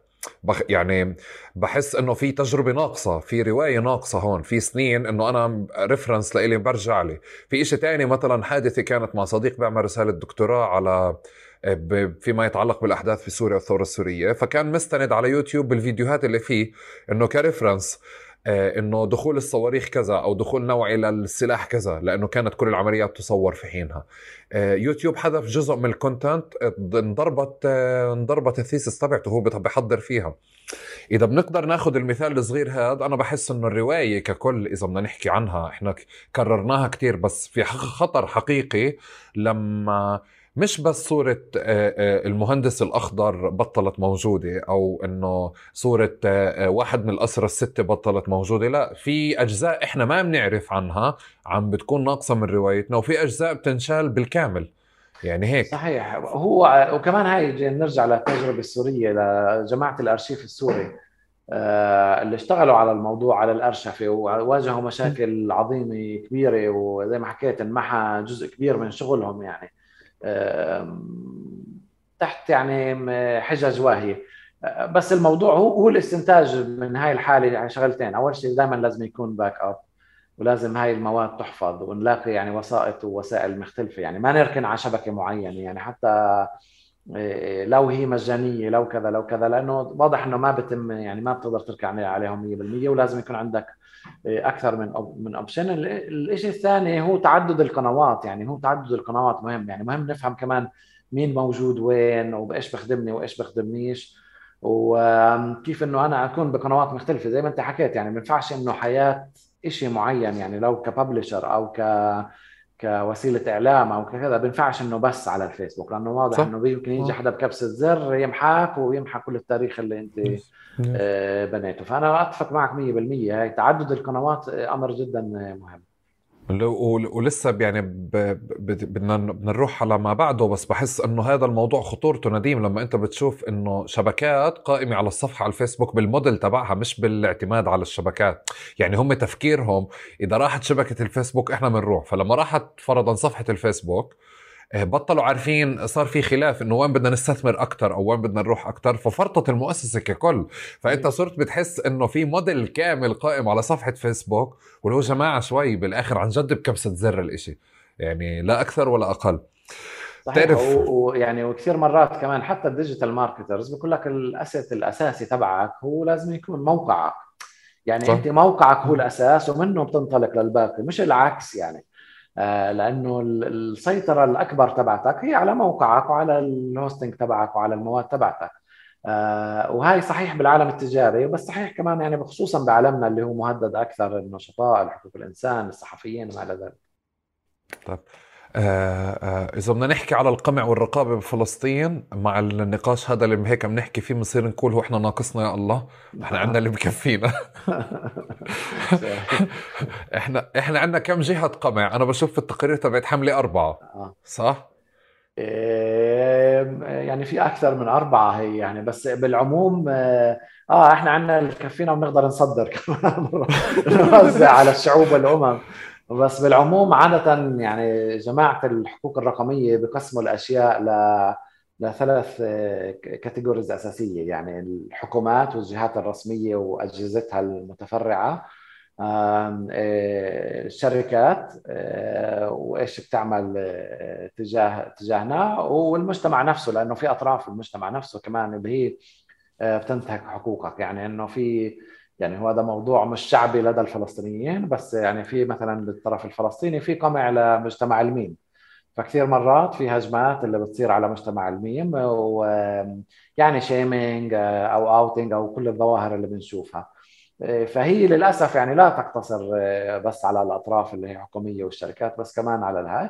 وبداخل كل شيء عن هالشكل. طبعا بالسياق الفلسطيني أنت بتحكيش حكومة واحدة يعني بتحكي ما شاء الله تبارك في ثلاث أربع حكومات بدك تتعامل معها. فبالتالي يعني الشيء مركب ومعقد يعني. يعني مثلا جمعيات صديقة لنا بتكون مثلا بتشتغل بسياق فرضا تشيلي. فأنت عندك حكومة وبرلمان أنت بتناصر عقباله. سنوا قانون مسيء بتعمل كامبين عليه في تعرف مع مين عم تحكي يعني. بالسياق الفلسطيني إنه في تداخلات وعندك حكومة حماس بغزة وعندك السلطة بالضفة وعندك طبعا حكومة الاحتلال 48 ولا الحكومة الإسرائيلية والجيش الإسرائيلي بالضفة وكل الانعكاسات تبعته. إحنا إحنا يمكن كل الحقوق كيف أنت حكيت بتشيل بس إذا بناخذ أي دولة إذا بيناقشوا الحق في في في السفر على سبيل المثال بيلاقوا في له عم بيحكوا مع نظام مع نظامين maximum إحنا بحالتنا إذا بدنا نحكي على فرضا بس الحق بالسفر على مستوى الضفة الغربية شوي غريب إنه في ثلاث أجهزة مخابرات تتعاطى معها. نعم. ثلاث جيوش تتعاطى معها بهذا المنطق يعني. minimum وكيف أنت بتحكي أكثر من من أكثر أكثر من جهة بكل شيء. وبحس كمان بالحقوق الرقمية عنا إحنا في حالتنا إذا هيك نعدد بس على مستوى الفلسطيني آه، آه، على مستوى القمع أضيف من عندك لو سمحت أنت. أنا أنا إذا آه، إذا على مستوى بوست فيسبوك بس على حسابي الشخصي بدي لازم أشعر بإني تحت رقابة من أجهزة الأمنية متعدده طبعا ضمن السلطة الفلسطينية.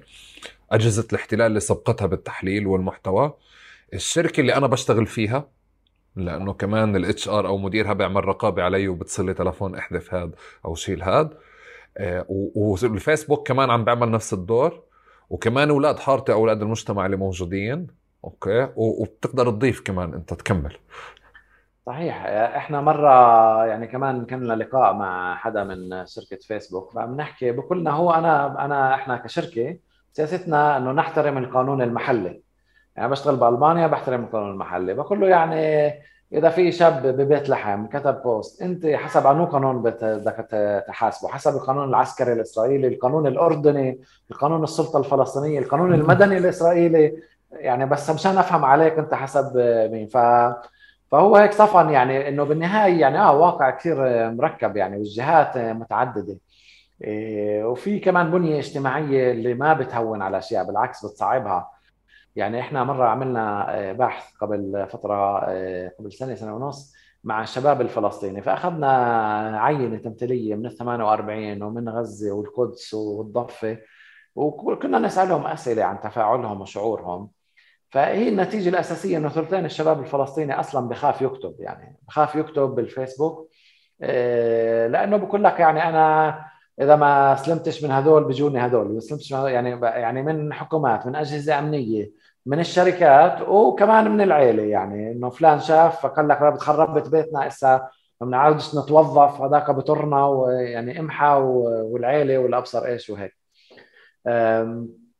فالوضع مركب وهي النتيجة هي يعني القمع المتعدد بأدي إنه بالآخر يعني وهذا شيء خطير إذا بتفكر فيه. أنت شو بدك؟ بدك مجتمع عايش فيه حوار فيه نقاش فيه ديمقراطية فيه تعددية.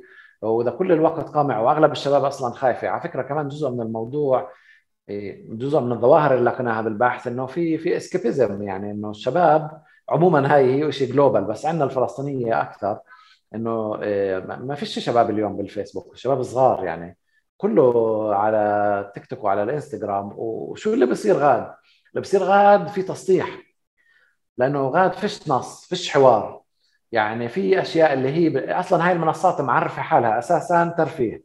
تيك توك بقول لك يا عمي أنا بديش سياسة ما تجوش لعندي أنا أحكي وعندي ترفيه وتسليه وطبيعتها هيك طبيعتها كمان ما فيش نقاش فيش عمق في تسطيح وبالتالي أنت طلع عندك جيل كامل يعني اللي أصلا لا بيحضر أخبار ولا بشوف مواقع إخبارية وماكسيموم إذا سمع عن شيء من شيء فيديو قصير من شيء محل. وهي إشكالية الثانية أنا أنا يعني بتفق معك بس كمان في نفس ال... بهذا المنطق يعني أنت شهدت أكثر مني. أنا شهدت حالات اللي هو كمان آيسنا من أجيال أو آيسنا من من شرائح بأجيال ما. ودائما كانت في في الشيء المتغير. نفس يعني إذا بقدر أخذها نفس الدخول الانتفاضة الثانية كيف قلب مشهد من الأساس ورجع الناس لمساحات وغير ناس وغير هوية وأثر على هوية. فبحس إنه كمان اللي صار السنة الماضية اللي على التيك توك فجأة صار في استخدام آخر بطل بنفع نحكي بالتصحيح بس يعني ففي له أكثر من وجه. إذا بدنا ندخل نشرح القمع ونناقش أكثر بكل فكرة الحق في الخصوصيه والبيانات الشخصية. أظن استفدنا وحكينا منيح بالشركات انطلاقا من فيسبوك. أه أه بدي أنطلق على الشركات القطاع الخاص قبل ما ندخل على الشيء أنا من عندي تنبهت لخطر ما بعرف أنت وين انت إنه الشركات الخاصة في فلسطين لما آه، كان في تحقيق طلع آه، فات راح عن بالي شوي اسم المنصة. تحقيق طلع مهم. آه، للأسف راح عن بالي. آه، بحكي بقضية توزيع الأرباح في الشركة الوطنية. شو كان اسم الموقع؟ أو الشركة؟ ما بعرف إذا إذا إذا بتذكر بتذكر شيء. طلع أريج لا لا مش أريج. موقع أوكي. هلا هلا بدور عليه وإحنا عم نحكي. فالشركه الوطنية في حينها كان في نقاش على قضية توزيع الأرباح إنه أظهرت بتقاريرها الشركة الوطنية إنه هي عم تربح. فطلع صحفي بموقع ما آه، هلا بنطلع اسم الموقع دخل في البيانات اللي موجودة وحلل ونشر تحقيق في هذا الموقع إنه آه، إنه البيانات اللي طالعة هي مش بيانات دقيقة. الصادم لإلي إنه طبيعي جدا إنه يرفعوا قضية على الموقع ويصير في نقاش قضائي وكذا. الصادم لإلي إنه شركة الوطنية في حينها استخدمت البيانات الشخصية اللي موجودة عندهم قاعدة البيانات وأرسلت أرقام أرسلت رسائل على أرقام مستخدمينها لتطعن بالتحقيق هذا. فهون أنا لإلي كان أوبا شوي. يعني يعني إنه جماعة أنا كنت بمصر 2011 وقت هذا الداخلية طولت لأرسلت رسالة تنزلوش على الميدان أو دير بالكم من اللي بيهددوا السلم الأهلي. إنه شركة خاصة يعني آه، ناشئة بشجاعة وبقوه هالقلب تطلع تستخدم البيانات كان مرعب لإلي. وشفت شوي بال بالتقارير تبعتكم ذكر أكثر بأكثر من سياق ذكر قضية شركة حضارة. شركة مدى تبادل البيانات تبادل بيانات المستخدمين بين الشركات الخاصة. آه، فيك تحكي لي أكثر أو تساعدني أفهم أكثر السياق للشركات الخاصة في ضفة وغزة أكثر؟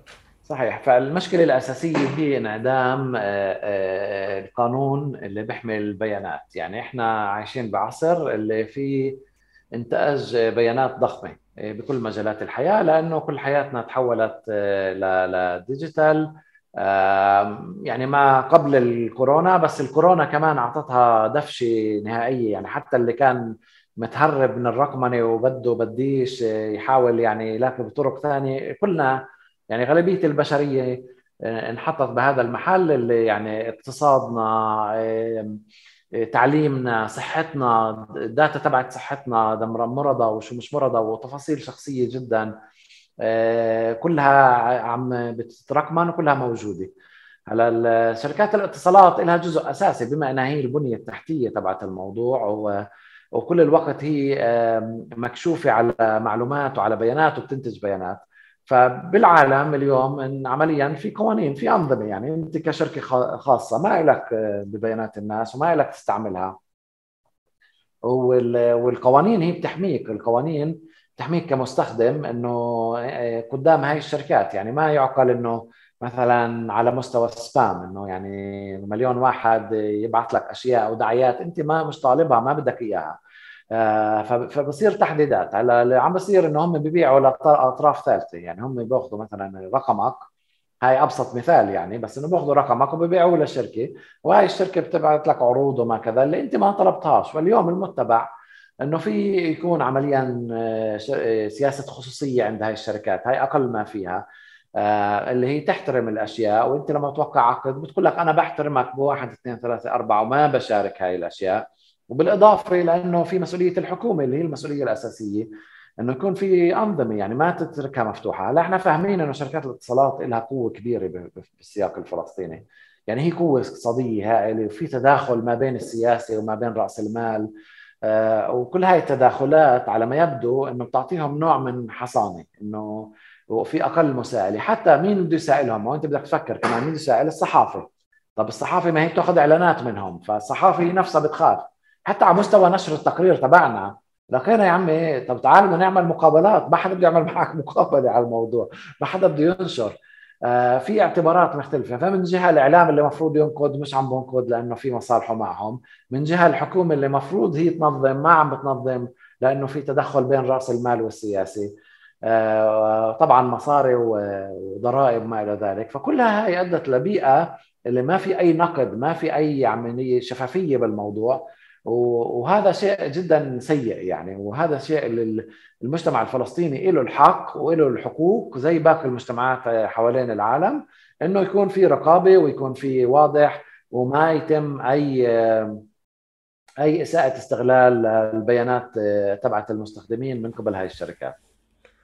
هو لسه مش مش بس إساءة يعني أنا بظن اللي بصير عندنا تحديدا برام الله إذا بصير ببلد تاني بكون يعني من الأساس في احتكار لكل أجواء الاتصالات شركات الاتصالات فبالتالي في احتكار للمعلومات. ففعليا group مثل الاتصالات الفلسطينية آه، آه، النقاش مش إنه هو مثلا مثل فيسبوك باع لشركة بطرف ثالث بدولة ثانية كذا هو فعليا داخليا داخل ال group يعني ما بعرف شو السياسة الداخلية اللي بظن لازم تكون معلنة. لما بتأسس شركة إنترنت وعندك شركة جوال وفي تبادل بالضرورة للمعلومات ما بينها وبين بعض لأنه بالآخر هي عم تشتغل على نفس الشريحة بمجتمع صغير. ففي إشي هون هيك بت بتشوفه أنت إنه يعني آه، لابد من التصريح بشكل المع... بشكل طبيعة المعلومات وطبيعة الحفاظ على الخصوصيه فيها. وبنفس الوقت مرة ثانية هلأ بس بدي أذكر بال... بالقصة اللي حكيتها اللي هي صحيفه الحدث. أذكر إنه آه إحنا ب...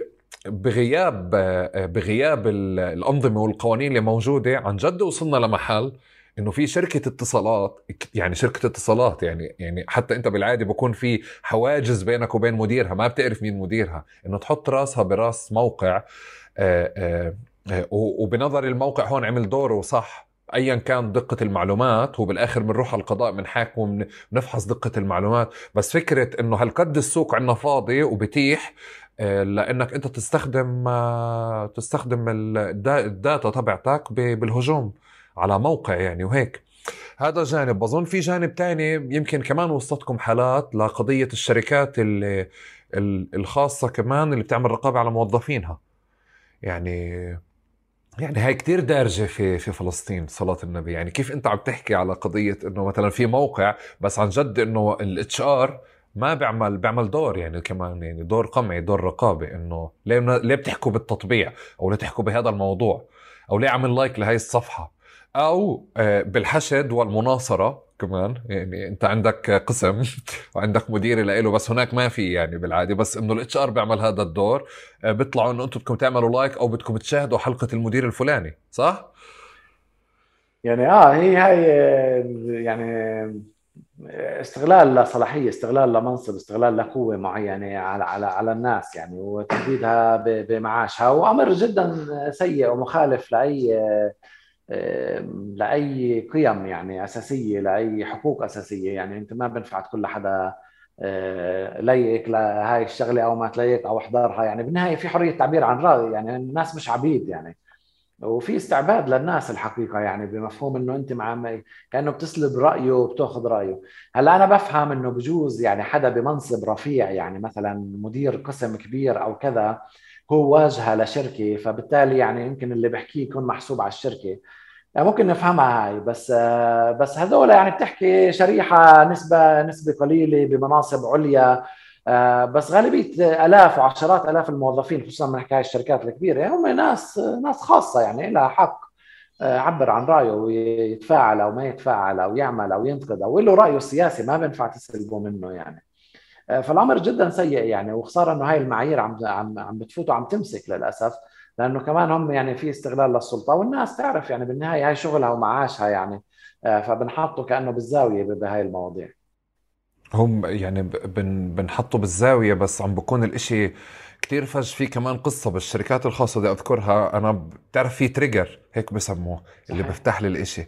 كنت بدور في روابي آه. آه. في الموقع تبعهم فلقيت البيانات تبعت الزوار روابي. يعني بمعنى أنت بتدخل مش يعني بتدخل بتزور الموقع خلال التأسيس أو بدك تتعرف على روابي أو بتعمل جولات. بالفترة اللي كان في هجمات على على روابي أو اتهامات بالتطبيع شكل من سلوكياتهم ما بعرف إذا الإشي تزامن أو لا بس أنا لما دخلت على الموقع كان بنفس الفترة. آه، نديم وجدت الداتا آه، اللي هي تبعت إنه حدا دخل على الباب نحط اسمه آه. موجوده على الموقع. آه والله؟ يعني بأي طريقة عارضينها يعني. لا لا data data. أنا وقتها لقيت اسمي. يعني أنا رحت على روابي وكان في فترة فعليا في من خلال شركة تانية كنت اشتغلت مشروع هناك. فأنا بطلع إنه إيه يعني أنا ما رحت حتى كمتجول أو كأتعرف آه. على روابي. بس لقيت اسمي ضمن الناس اللي موجود اللي هو اللي مين زارنا أو زوار روابي أو شيء مثل هيك. طبعا بعد فترة غابت ما بعرف إذا إذا لسه موجودة أو لا. يعني آه. بس ممكن أشيك عليها. يعني. جدا بتأمل إنه لا بس أنا يعني. أنا بحكي هذا هذا متأكد إنه كانت موجودة آه. وبتأكد كمان لما دخلت آه, آه، وتغيرت. آه. طلع هو هو في نقطة إحنا كمان مرات يعني بمجتمعنا بقول لك إنه يعني شو الخصوصية؟ مش خصوصية. يا أخي أنا بني آدم عادي أنا فيش عندي إيش أخبي يعني. آه وكأنه يعني كمان على أساس إحنا مجتمع اللي هو يعني نسيجنا هيك كثير متقارب ومن بعض وكذا فمرات كأنه في مفاهيم مجتمعية لو عادي طب شافوا اسمك شو القصة يعني وهيك. آه وفي أو هم بيعرفوا كل شيء. آه هم بيعرفوا كل شيء. بهيمة بيوعى فخلص يا زلمة ليش بدك تتعب حالك؟ يعني نعمل تدريبات أمان رقمي يعني للمجموعات وكذا. أنا ليش بدي اعمل أمان هم عارفين عارفين. هلا إحنا بنقول لهم يا عمي أنت شو؟ أنت بدك تحط يعني تحط له إياها في طبق وتقدم له إياها ولا بدك تصعب عليه؟ أو يعني مثلا مثال ثاني يعني طب أنت قاعد بالدار ما دام كل العالم بيعرف كل شيء ليش مش مفتح كل شيء؟ وخلي الناس تشوفك جيرانك يشوفوك قاعد جوا البيت. صح عندك أنت شيء أصلا تخبيه؟ ليش خايف يعني؟ فنفس الشيء زي اللي قاعد هيك بال... بالإنترنت وبقول لك لا خلص يشوفوا عادي يعني. انه لا مش عادي. أنت لك الحق يعني تبين إيش بدك تبين وما تبينش إيش بدك تبين. وهاي شيء يعني كثير مهم إنه يعني يتجذر. أفكر اليوم يعني شوي شوي مع كل التغييرات اللي عم بتصير والجيل الجديد. في أكثر فهم للموضوع ومع سلسلة انتهاكات وفضايح صارت وكذا. فالناس لا okay بلشت تستوعب إنه لا يمكن أنا لازم أنتبه على الموضوع ولازم أحفظ ال data تبعتي. حتى كمان كمؤسسات فلسطينية اليوم في أكثر وعي وفي أكثر توجه لنا إنه okay أنا يعني تعالوا دربونا كيف نحفظ هاي الملفات وين نحفظها. آه وكمان على مستوى يعني ممارسات الاحتلال الإسرائيلي يعني والهجمات على المجتمع المدني الفلسطيني. وتعريف المؤسسات السته واتهامات مختلفة وما إلى ذلك فاليوم أكثر وأكثر في وعي للموضوع الصحيح يعني أنا بفكر في وعي بس لساته وعي نخبوي نديم بس صار في كمان بوعي كامل بوعي كامل للناس قاعدة بت يعني تتبرع ببياناتها ل... ل... للاحتلال تحديدا يعني أنا بالنسبة لي كمان trigger تاني في قطاع الاحتلال اللي بالنسبة لي كارثي كل فكرة التطبيق اللي أنت بتدخل عليه بتحط رقم هويتك بتقدم آه. عليه data آه. أو ما. بتقدم آه. data آه لا يعني هاي هاي كارثه كبرى هاي هاي, هاي يعني لأنه أنت يعني طلع هم كان في عليها قصة تطبيق المنسق وخصوصا فترة الكورونا. فوقتها يعني هم خلص جبروا الناس. يعني يا بدك تصريح بدك تنزل. يعني ما فيش مكاتب فيش وين عتيجي آه، فنزلوا آه، بالفوج الأول ما يقارب 50 ألف فلسطيني تطبيق آه، على تلفوناتهم والتطبيق كان فعليا حرفيا هو إنك أنت بتنزل جاسوس صغيره بتحطه بجيبتك. وبمشي معك كل النهار وبسجل كل شيء وبشوف كل شيء. يعني هم الناس بتحكي كثير على بيجاسوس كيف بيجاسوس له سيطرة كاملة على التلفون هاي ال spyware بس هو كمان منسق التطبيق كان هيك. هلا بعدين؟ إحنا مش محتاجين بيجاسوس آه، نديم. إحنا على يعني بيجاسوس حتى بيجاسوس حتى فعليا كيف بيشتغل؟ إنه ممكن ينزل على تلفوني بعدين من تلفوني على تلفونك من خلال الاتصالات مش أنا ما عملتها أو من خلال بطرق ما. بس التطبيق هذا انت أنت قاعد بتقول بكامل إرادتك ضمن قاعدة انه هم بيعرفوا كل شيء وبيعرفوش يعني أنت صلاة النبي فعلا زي ما أنت قلت. فاتح البرادة تبعتك فيش برادة عندك بالدار بيعرفوا كل شيء وشايفين كل شيء. بتقول له تفضل ادخل. فيعني أنا بقدر أتخيل الأكسس اللي أنت بكامل رضاك عم تعطيهم إياه مش على تلفونك بس على تلفون محيطك وأهلك وناسك ومجتمعك كل حدا قاعد معه وكمان على التلفونات الثانية صحيح. وهو الأسوأ من هيك في جملة كمان بشروط الاستخدام. يعني أنت بشروط الاستخدام بتوافق إنه جزء من المواد اللي التطبيق ينكشف إليها قد تستعمل مستقبلا ضدك في محكمة. يعني هو بقول لك أنا بدي أجرمك من خلال التطبيق وأنت موافق. يعني هو يعني اسوء من هيك ما فيش. والحقيقة إنه كمان كان عليها محكمة. آه، ونتيجة الضغط بالمحكمة كان استئناف من مؤسسة هموكيد آه، بالعليا الإسرائيلية ونتيجة الضغط والقصة اللي صارت يعني وكمان إحنا طلعنا بيانات والائتلاف الأهلي للحقوق الرقميه وما ما إلى ذلك آه، نشرنا الموضوع وصار ضغط على الموضوع. فبعدين هم قالوا آه غيرنا التطبيق آه، وإحنا شغلنا معنا مؤسسة بريطانية اللي فحصت التطبيق على فكرة وهو قال بالفعل إنه صار في تغييرات وال permissions اللي كانت بطلت موجودة. بس طبعا يعني ما في أمان بهاي المواضيع. يعني هي, هي أول شيء في عدة أسئلة تنطرح. طب ال ألف اللي صاروا منزلين وعندهم بال permission آه. هدول شو بيساووا فيها هل مستقبلا هذا التطبيق ممكن يرجع يغير ال permissions كمان دور؟ ممكن. فهو لسه مش عم بيعمل هاي العملة بس ممكن مستقبلا يستهدفك أو لأي سبب ثاني أو يغير التطبيق تماما ويرجع يعني يتنصت على الكل. فأنا بعرف كمان يعني من الأصدقاء إنه اليوم صارت الناس شو تعمل؟ بتجيب تلفونين يعني. بجيب تلفون من آه، مشان تستعملوا لهذا الموضوع وبعدين بتزتوا بتستعملوش أو بتعطيه لناس ثانيين يستعملوه بس ما بيستعملوا تلفونهم العادي يعني ما بدك تفوت فبتضطر تشتري تلفونين يعني وهي جزء كمان من المآسي والمشاكل. وبحس كمان لسه في إشي تاني إنه هذا بصعب دوركم. إنه دوركم كان ممكن يكون كتير سهل. لما تيجي أنت مثلا آه، تراكم على نضالات المجتمع المدني والأحزاب الفلسطينية بالحديث عن الأمان الشخصي بشكل عام والأمان التنظيمي والأمن التنظيمي. اليوم نتيجة يعني آه، آه، يمكن هون تجلي مشهد الإسرائيلي بتعمله بصفحة المنسق. تدخل أنت يا رجل تكتب على صفحة المنسق. أنا عندي نقطة أمنية. وهو يرد عليك يقول لك شلت لك إياها بإمكانك تقدم آه، التصريح وأنت تاخذ التصريح وتنزل وتصور صور. في cycle اجتماعيا كانت بالآخر يعني مش me too shaming. إنه الحارة نفسها كانت زمان تعمل لك shaming بس تحكي تسميها نقطة أمنية أو عم تتعاطى معها بهذا الشكل. فبحس إسرائيل يعني اشتغلت علينا هدت البنى التنظيمية هدت المجتمع سياسيا وامنيا. ممكن نرجع مرة تانية بظرف ما انت ترجع يعني توقف على إجريك مرة تانية.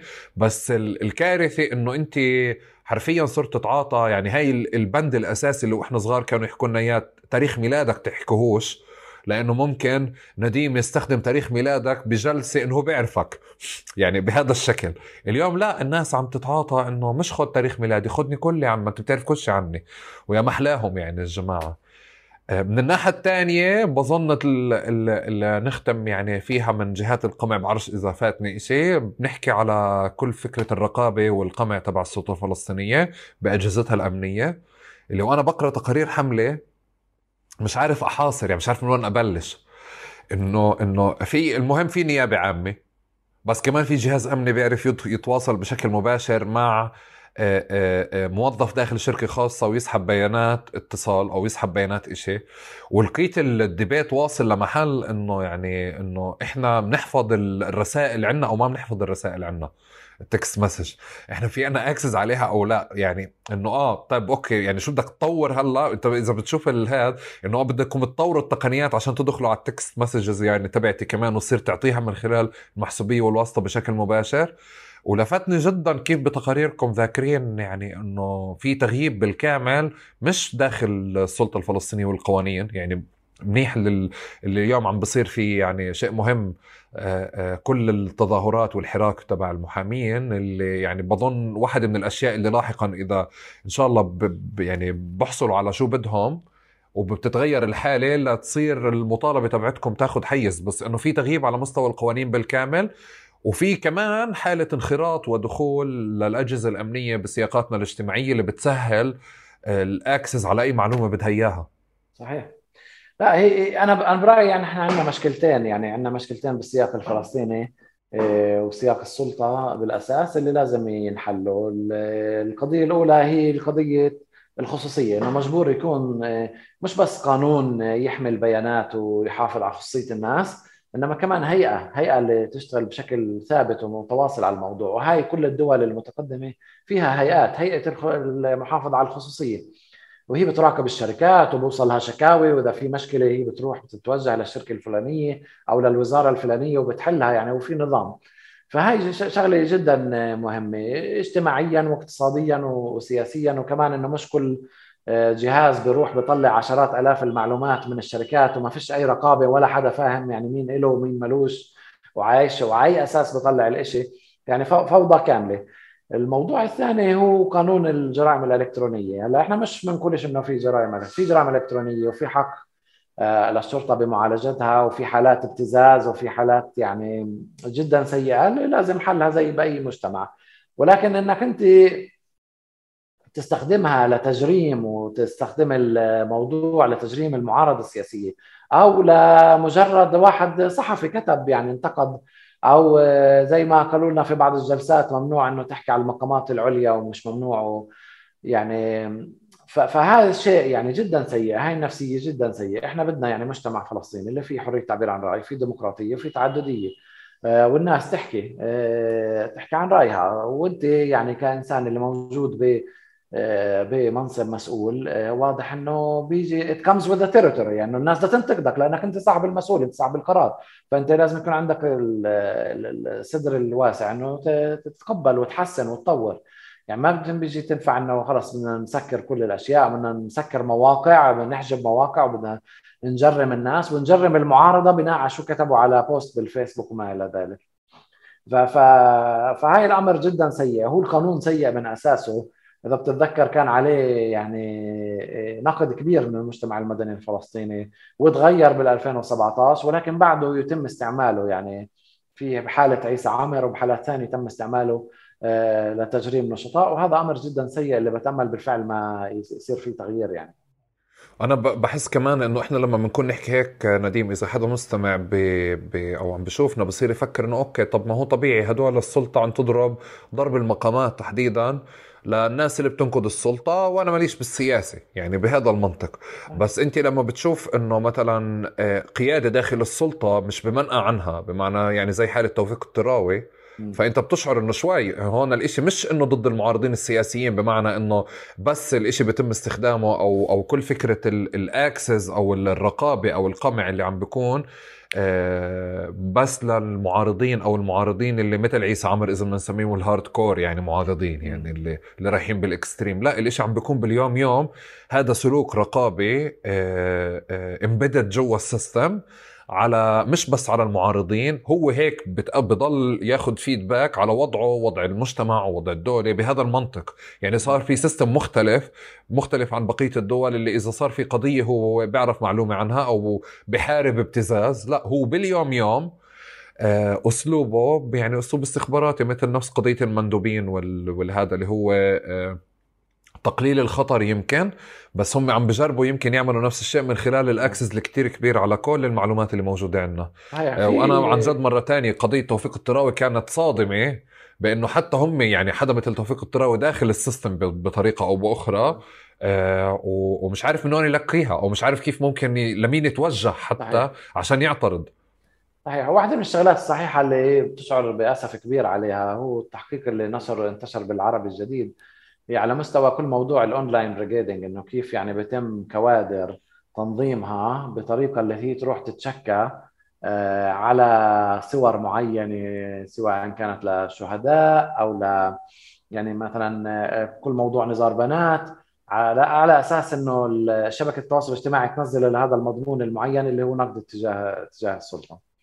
أو معارضين سياسيين أو ما إلى ذلك. وهذا أمر جدا صراحة سيء يعني. بدل معلش فهمني أكثر اللي بتقصده. إيش تقصد؟ في في انتشر تقرير في العربي الجديد مؤخرا اللي بيقول إنه بالأساس فتح آه، وناس اللي هم قريبين على السلطة بنظموا حالهم آه، بطريقة اللي بيتم طلب منهم الذهاب لمضمون معين لبوست معين وتقديم شكوى عليه إنه هذا مخالف لمعايير الشبكه وهذا نوع من manipulation اللي إحنا بنسميه online brigading إنه أنت بتشكل زي نوع من كتائب زي نوع من مجموعات وبتعمله. وهذا عمليا الإسرائيلية عم بيعملوا فينا صار لهم سنوات. هم يعني في تطبيقات Act.IL و 4IL اللي بنظموا عشرات ألوف الناس وبيبعثوا لهم إنه والله هاي في صورة روحوا فوتوا شكوا عليها.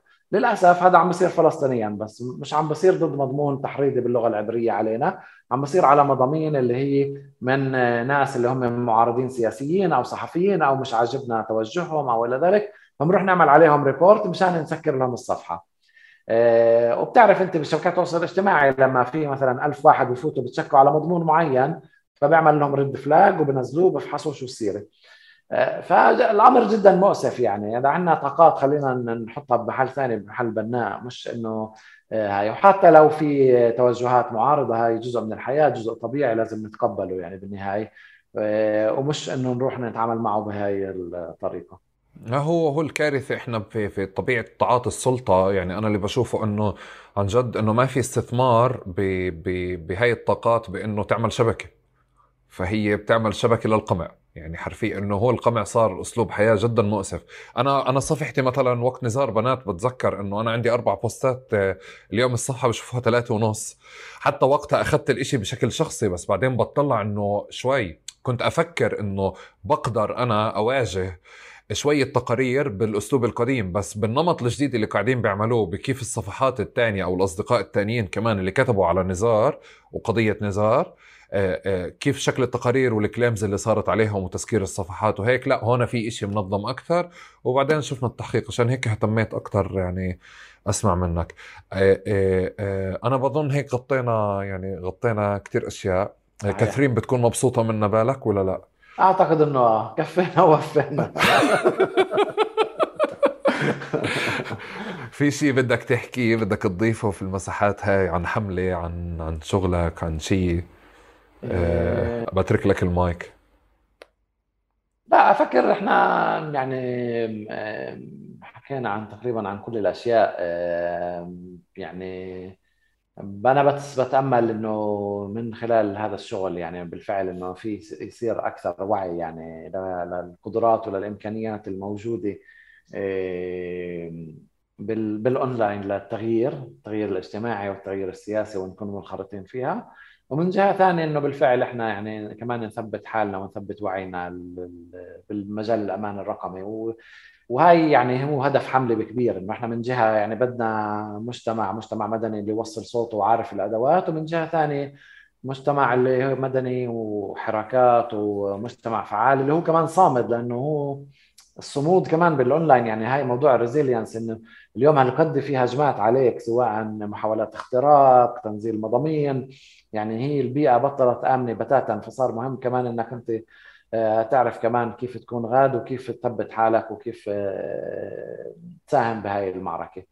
آه، فبتأمل من خلال اللقاء وضحنا هاي الأمور أكثر وأكثر لجمهورنا ولجمهور المستمعين والمشاهدين عندك شكرا شكرا كثير نديم. أنا يعني يعني انت واحد من الناس اللي بقدر جهدها في في مش بس بالتنظير لقضية بناء المجتمع وبناء المؤسسات وبناء التعاونيات وكذا. في تجربة مش كمان بنحكى عنها بتاريخ في شيء واقع عم تبني اليوم. أنا يعني شكرا على هذا اللقاء هذا واحد. اثنين بفكر حملة فيها مساهمة جدا نوعية وأنا بالوقت والزمن اللي طلعت فيه وشكل إطلاقها وتأسيسها كان شيء جدا مهم. حملة بظن يعني عملت إشي اللي آه، كان لولا حملة بظن بالحل الفلسطيني كان إحنا ممكن نكون ضمن مجموعة من الأصدقاء اللي كل فترة بيعملوا صفحة فيسبوك. وبصيروا يرفعوا تقارير لفيسبوك أو إذا في آه، يعني مثل النماذج اللي بنقدرها بس حملة راحت فينا لمكان تاني وحطت المحتوى الفلسطيني بخارطة وبنتورك عالمية جدا مهمة. فيعني يعطيكم ألف عافية وأنا جدا بحب شغلكم آه، ودائما داعم معكم. وشكرا لكاثرين يعني كمان على كل مساهمتها وتواصلها. يعطيكم ألف عافية. أنا بالعادة بختم نديم. أيوه. بختم بسؤال آه، عن الأكل أخوي. أيوه. تحب آه، المقلوبه موضوع مهم جدا. أنا مش بس بحب المقلوبه المقلوبه أنا خبير مقلوبه كمان. أنا خبير, خبير مقلوبه مقلوبه للمجموعات الكبيرة. فإذا بدك مقلوبه ل 20 واحد 30 واحد عندك عزومة ارفع لي تلفون أنا بالخدمة. بنظبط لك مخطوط طب تعال تعال تعال نعمل لأنه أنت منظم بالتأسيس وبكل شيء تعال ننظم نحكي أعطيني ستة don't في المقلوبة. ستة don't طلع هاي ال don't وال do هاي صعبة. هاي لحدا ماخذها منهجية ومربعات. إحنا مش ماخذينها مربعات إحنا مع الشعور مع الانسيابية بالموضوع تشعر قديش الكمية اللي تنحط تشعر من ناحية بهارات ومن ناحية أمور كيف تتعامل مع الدجاج تتعامل مش مع الدجاج هاي مشاعر هاي فن. طب أنت بتلعب دجاج ولا لحمة أكثر؟ لا دجاج أنا ضد اللحمة. هاي إذا في don't ضد don't لحمة يعني. هاي صار في don't ما عندك don't اللحمة؟ بدي أسكر اللقاء على هيك. يعطيك ألف عافية نديم شكرا لك يعطيك ألف عافية يعطيك ألف عافية يعطيكم ألف عافية. شكرا لكم ويعطيكم ألف عافية. آه، آه، حلقة وشهادة كتير مهمة وكامبين جدا مهم من حملة بتمنى يعني تشوفوا كل مواده وتتابعوا كل شيء لقضية حساسة مش المفروض نتهاون فيها. وبتمنى هذه الحلقة يعني وضحت وساهمت بالتأكيد وتوضيح إنه إحنا مش المفروض نتعاطى معها بعادية والمفروض ناخذها بكتير جد. شكرا لكم ويعطيكم ألف عافية.